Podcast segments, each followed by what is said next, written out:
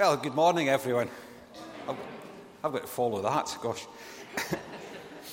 uh, today is the first of a pair of sermons looking at Jesus' relationships. And next Sunday, Gordon will be looking at Jesus' relationship with us. Topic for today is Jesus one with God. And the, the raising of Lazarus was not the first time that Jesus had raised someone from the dead. He'd already raised a widow's dead son. That was done as an act of compassion. Jesus felt sorry for the widow who had first lost her husband and now her only son. The Lazarus story is different. Jesus uses it quite deliberately as a demonstration of his power, of his closeness to God. It is stage managed. Jesus tells himself, says that himself. He publicly thanks God for hearing him, and he gives God credit for the actions. Uh, Lazarus was a friend of Jesus. Is there a problem with the sound? Yeah. Okay. Lazarus was a friend of Jesus. Yet Jesus stayed away when he heard that Lazarus was ill. Even after Lazarus died, he stayed away. He didn't go to comfort the family or to pay his respects. He deliberately waited until Lazarus had been buried for four days. Then said, Did I not tell you that if you believe, you will see the glory of God? In the sequence of John's Gospel, the Lazarus story leads into Easter week and the crucifixion. It's almost as if Jesus is giving the people one last chance to understand, one last chance to believe. For who can raise the dead except for the Creator God? Does this make Jesus one with God? Jesus had spent three years teaching and performing miracles. Despite this, not everyone was convinced. The death and raising of Lazarus is a bit like Jesus saying, Come on, what more do you want? What else can I do to convince you? After all the teaching that Jesus had done, he tried to persuade people by this demonstration of his godlike power. The teaching hadn't failed, it just hadn't succeeded as much as it might. Some people still weren't convinced, and Jesus wanted to rescue all of the lost sheep. As we heard, Jesus had been in Solomon's colonnade, which was quite large. It's also known as Solomon's porch, and if you think of it like that, it's got a roof but no sides. So it had some protection from the weather, which even in Jerusalem would have been wet and cold, if that's familiar to anyone here. The festival of dedication falls at this time of year as we approach the darkest days of midwinter. And Solomon's colonnade was a place where people could walk, they could talk, and they could mingle. So it was a good place for a rabbi to teach, and Jesus was a rabbi. Being a festival time, the crowd would have been bigger than usual, with visitors from outside Jerusalem as well as the regulars. There were probably several rabbis present, each teaching his own group. And the, the festival marked the rededication of the temple after the revolt led by Judas Maccabee against Seleucid occupation less than 200 years previously. It celebrated God's power and provision in rescuing his people from foreign oppression. Of course, Israel didn't stay rescued for, for long because it soon fell under Roman occupation.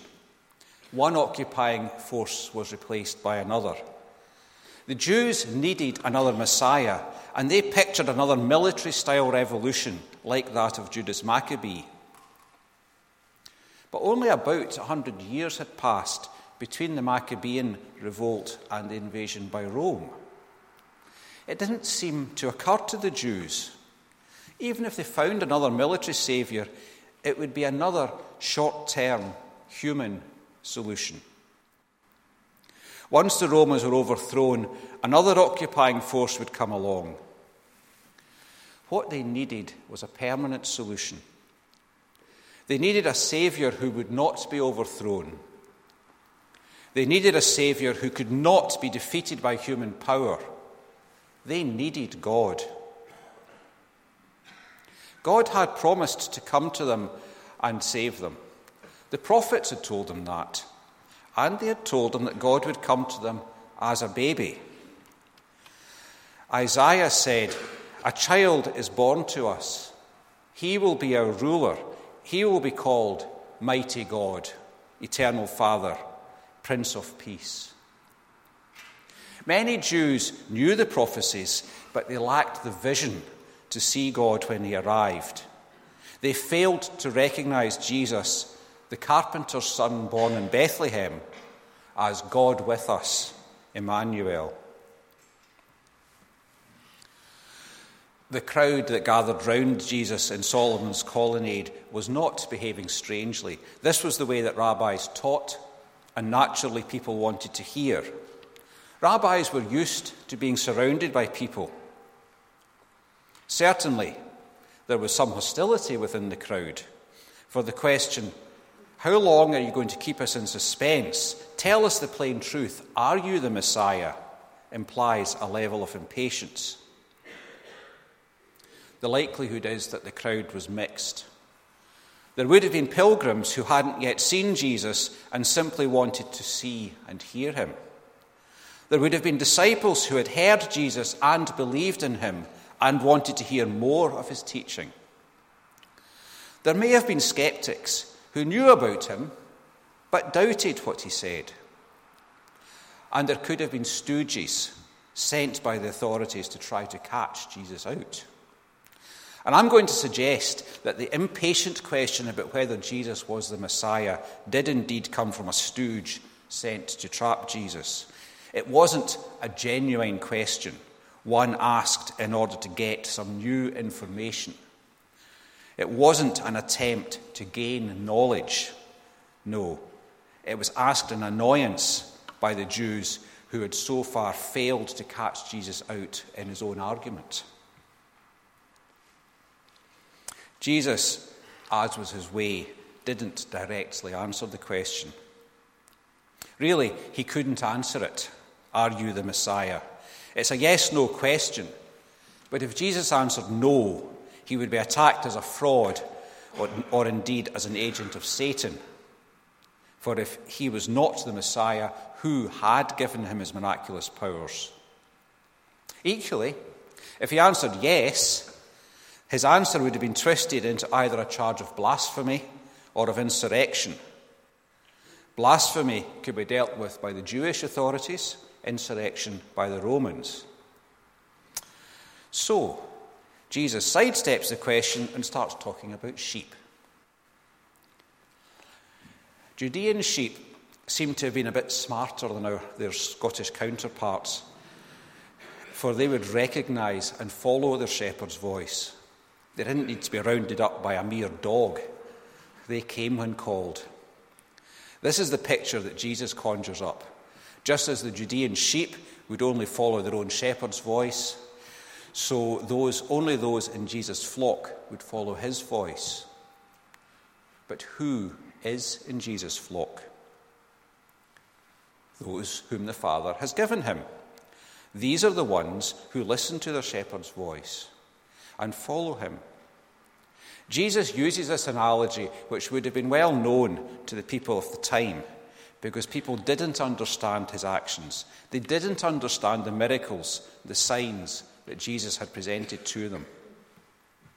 And surrounded by a crowd, Jesus had to be careful with his language.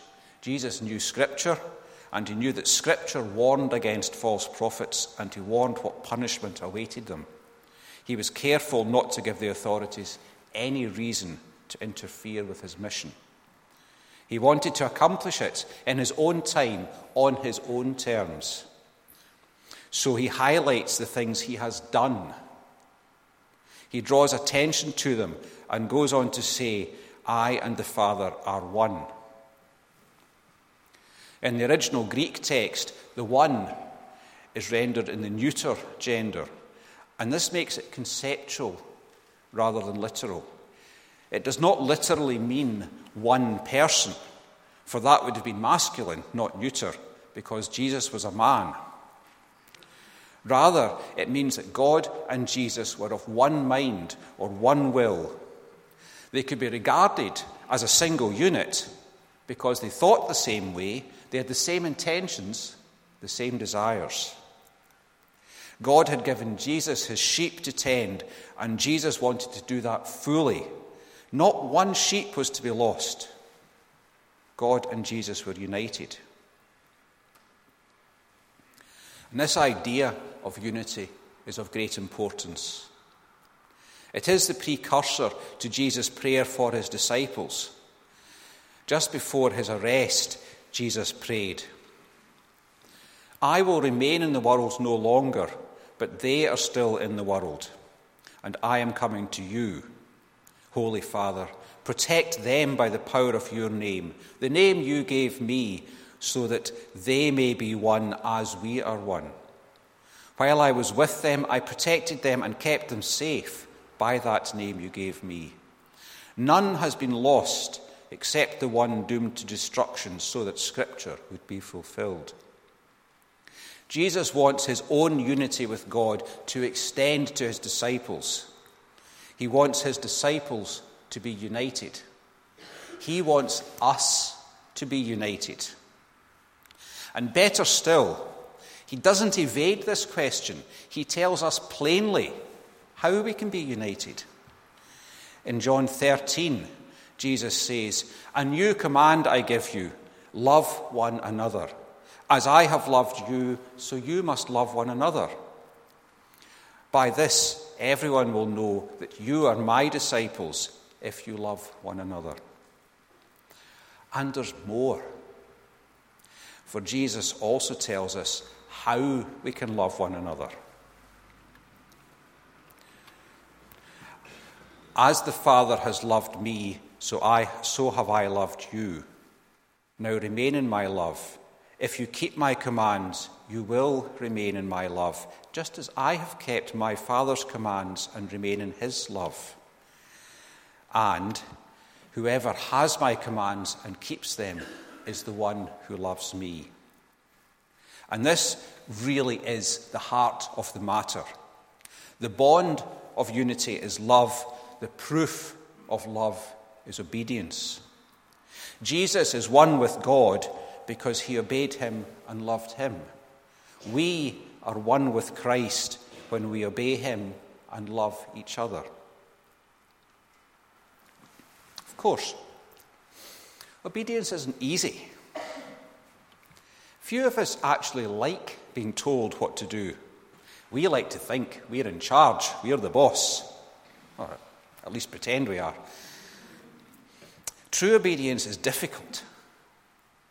John's Gospel opens by telling us that Jesus was with God, was the same as God, before the creation, before the world was formed. Jesus saw the world being created. He saw Adam bite into the forbidden fruit. And he saw the mess that we humans have made of it ever since. Jesus saw God wrestle with Jacob. He listened as God spoke to Moses. He heard the messages that God gave through the prophets. And he knew how God was rejected by humanity time and time again. Despite this, when God told Jesus he wanted him to come to earth as a human being, Jesus obeyed. Can you imagine that conversation?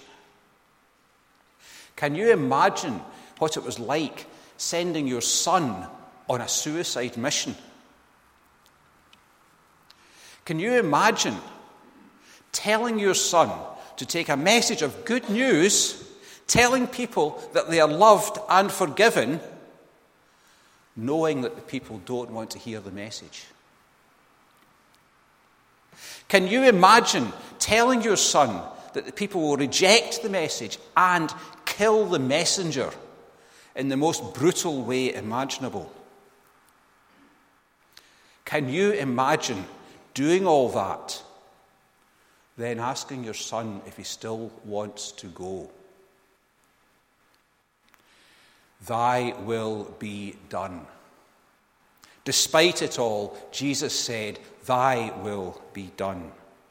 That is true obedience. Crucifixion is possibly the most cruel and barbaric form of capital punishment that we humans have ever devised. And even the Romans, who were not noted for their compassion, used it very sparingly. Roman citizens, for example, the Apostle Paul, could not be crucified, nor could the upper classes. It was reserved for the slaves and the foreigners. This was the punishment that Jesus willingly accepted. Even more remarkably, Jesus lived on this earth for 33 years, knowing that this fate awaited him, knowing that at any time he could ask to have the cup of suffering removed from his lips. I've often thought that Jesus had to come when he did at the time of crucifixion to demonstrate his great love for us by willingly going through that most excruciating death. But this love wasn't just for us, it was also for God. Jesus was obedient to God's will because he loved him too. Or think of marriage. An older version of the marriage vows has the wife promise to love and obey her husband. I can't remember when I last heard a bride use that phrase, and it certainly didn't happen at my own wedding. Um, but it does highlight that link between love and obedience. When two people get married, two become one, but they don't lose their own individual identities. They gain a third identity. So, as a married couple, my wife and I are one. We are united, but we're still two distinct individual people. We, and I think most married couples are the same, don't give each other orders. We're not obedient in that military sense. But we do know each other's likes and wants, and we do try to please each other. We are obedient to each other's wishes because love makes us want to please each other. When Jesus said, I and the Father are one, he wasn't going down some obscure philosophical alley. He was talking about personal relationships. Jesus' unity with God, his oneness with God, comes from perfect love and perfect obedience. Jesus is one with God because he loves and obeys him perfectly. And Jesus came into the world to make us what he is. He came into the world so that we could love him. And who doesn't love a newborn baby? The Jews were waiting for a military Messiah, someone who would ride to their rescue on a war horse. Well, that is coming. We've just finished a series based on the start of Revelation. And read on from there, and you'll find Jesus coming back, riding in on his white horse, ready to conquer. But first, Jesus came as a little bundle of joy, a bundle of pure love, born in a stable in Bethlehem. God with us. Jesus, one with God. Happy Christmas, everybody.